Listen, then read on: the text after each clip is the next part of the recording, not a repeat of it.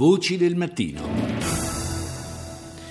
Alle 6, 9 minuti e 52 secondi, la prima parte della nostra rassegna internazionale. Cominciamo con la BBC. This is BBC World News with the headlines.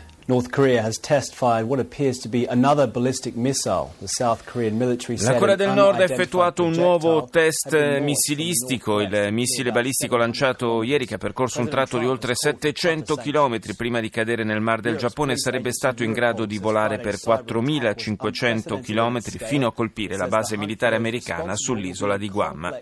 Secondo Europol sarebbe senza precedenti l'attacco compiuto da hacker venerdì scorso, attacco che ha colpito oltre 100 150 paesi e fatto almeno 200.000 vittime, tra cui grandi aziende ed enti pubblici. Non abbiamo mai visto nulla di simile, ha detto il direttore esecutivo dell'agenzia, Rob Wainwright. Il mondo e l'Europa hanno bisogno di una Francia forte. Queste le parole di Emmanuel Macron nel giorno del suo insediamento all'Eliseo. Oggi l'incontro con Angela Merkel a Berlino. E andiamo proprio in Germania con ARD.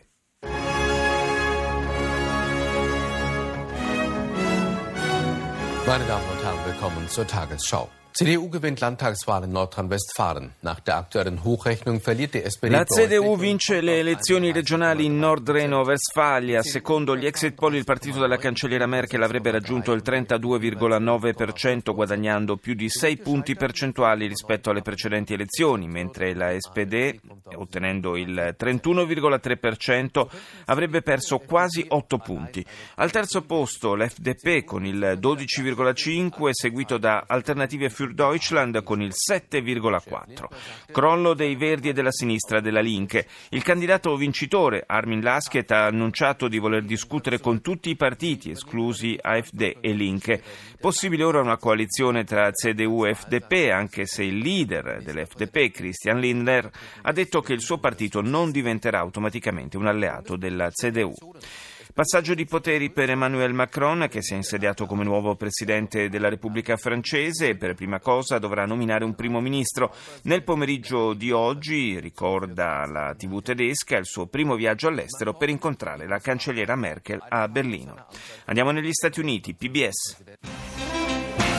On this edition for Sunday, May 14th, international condemnation following the latest missile launch from North Korea. La televisione pubblica statunitense apre con la condanna internazionale per gli ultimi test missilistici effettuati dalla Corea del Nord, poi un approfondimento. Molti conservatori repubblicani fanno sentire la propria voce chiedendo iniziative nel campo dei cambiamenti climatici. E infine che cosa c'è dietro all'aumento del tasso di mortalità materna negli Stati Uniti? Al Mayadin. القوات العراقية تسيطر على منطقتي الرفاع والعريبي في الموصل القديمة والحشد الشعبي يعزل سلسلة جبال سنجار عن الخيروان Le forze irachene prendono il controllo di diversi quartieri a Mosul mentre le milizie popolari isolano le montagne del Sinjar. Una prima parte dei militanti armati e delle loro famiglie ha abbandonato il quartiere Al-Kabon a nord-est di Damasco come concordato con il governo siriano. Il leader palestinese al-Barghouti, che guida lo sciopero della fame dei detenuti in Israele, lancia un appello alla disobbedienza civile. E chiudiamo questa prima parte della rassegna con la CBS. The global hack attack appears to be spreading. A second wave of ransomware Si allarga il fronte degli attacchi informatici globali da parte di hacker, una seconda ondata del virus che prende in ostaggio i computer è attesa in tutto il mondo. CBS ne parla con un esperto che dice di aver scoperto un modo per fermare il contagio. I possibili candidati alla direzione dell'FBI, chi prenderà il posto di James Comey? Nuovi dettagli infine sull'ultimo test missilistico della Corea del Nord. CNN. This is CNN breaking news. North Korean state uh, news agencies are now saying that this was a successful test of a missile. Soddisfazione da parte di Pyongyang che ha definito un successo l'ultimo test missilistico effettuato ieri. All'operazione di lancio era presente lo stesso leader della Corea del Nord, Kim Jong-un. Secondo gli esperti il missile è potenzialmente in grado di colpire distanze fino ad oltre 4.500 chilometri. Preoccupazione per il lancio del missile balistico nordcoreano è stata espressa da Cina e Russia. I due paesi hanno detto di voler cercare una soluzione politica riguardo al dossier nordcoreano. Il presidente cinese Xi Jinping ha incontrato Putin a margine del summit sulla nuova via della seta. L'ex capo della National Intelligence statunitense, James Clapper, accusa Trump di minacciare le istituzioni americane. Penso che le nostre istituzioni siano minacciate in molti modi dall'esterno, ma penso che le minacce arrivino anche dall'interno, ha detto con evidente riferimento al capo della Casa Bianca. Al Jazeera. جولتنا الإخبارية الجزيرة منتصف اليوم والتي نستعرض فيها مع مراسلينا آخر تطورات هذا النهار è iniziata l'evacuazione del quartiere di Damasco al-Kabon da parte dei miliziani armati e dei loro familiari in base all'accordo raggiunto dal, tra il governo siriano e l'opposizione sono diretti verso il nord del paese. Le forze irachene hanno dato il via a una nuova operazione nella parte occidentale di Mosul destinata a liberare altri quattro quartieri nuova ondata di sfollati dalle zone di combattimento con l'ISIS. La Francia celebra l'inizio della presidenza di Emmanuel Macron Macron a una settimana dal successo elettorale sulla leader dell'estrema destra. E andiamo proprio in Francia. France 24. 6h30 ici à Paris, bienvenue si vous nous rejoignez sur France 24. Voici les titres de ce lundi 15 mai. Chi sarà il primo ministro di Emmanuel Macron? Lo saurà dans les heures Chi sarà il primo ministro di Emmanuel Macron? Attesa la nomina nelle prossime ore. Ancora nessuna certezza, nonostante circolino diversi nomi. Intanto oggi il nuovo presidente si recherà a Berlino per la sua prima visita all'estero. Nel pomeriggio incontrerà Angela Merkel.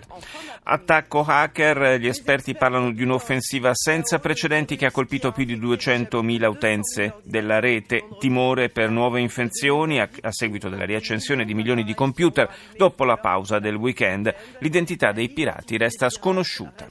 Sconvolto da oltre due anni di guerra, lo Yemen ora deve fare fronte a un'epidemia di colera. Più di 115 persone sono morte nelle ultime due settimane, decretato lo stato d'emergenza nella capitale Sana'a. Ora la Colombia, NTN 24.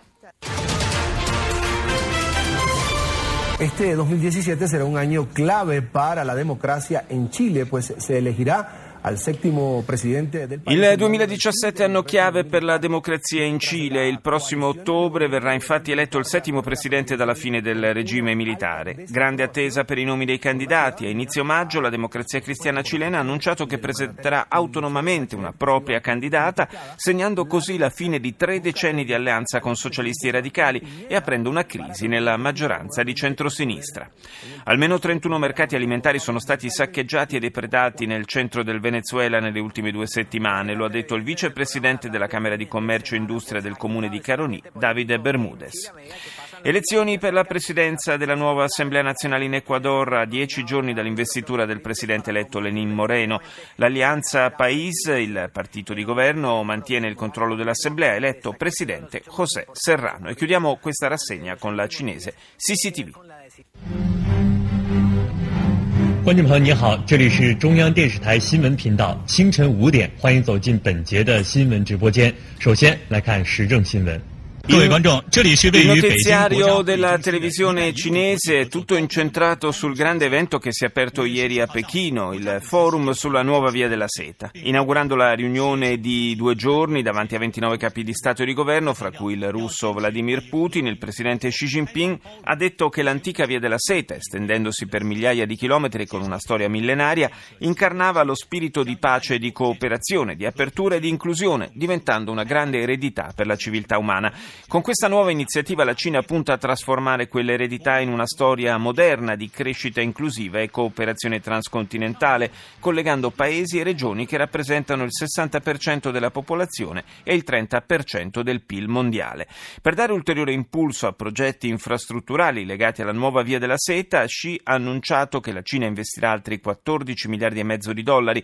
Inoltre, nei prossimi tre anni metterà a disposizione oltre 7 miliardi di dollari per i paesi in via di sviluppo che parteciperanno a questa grande iniziativa.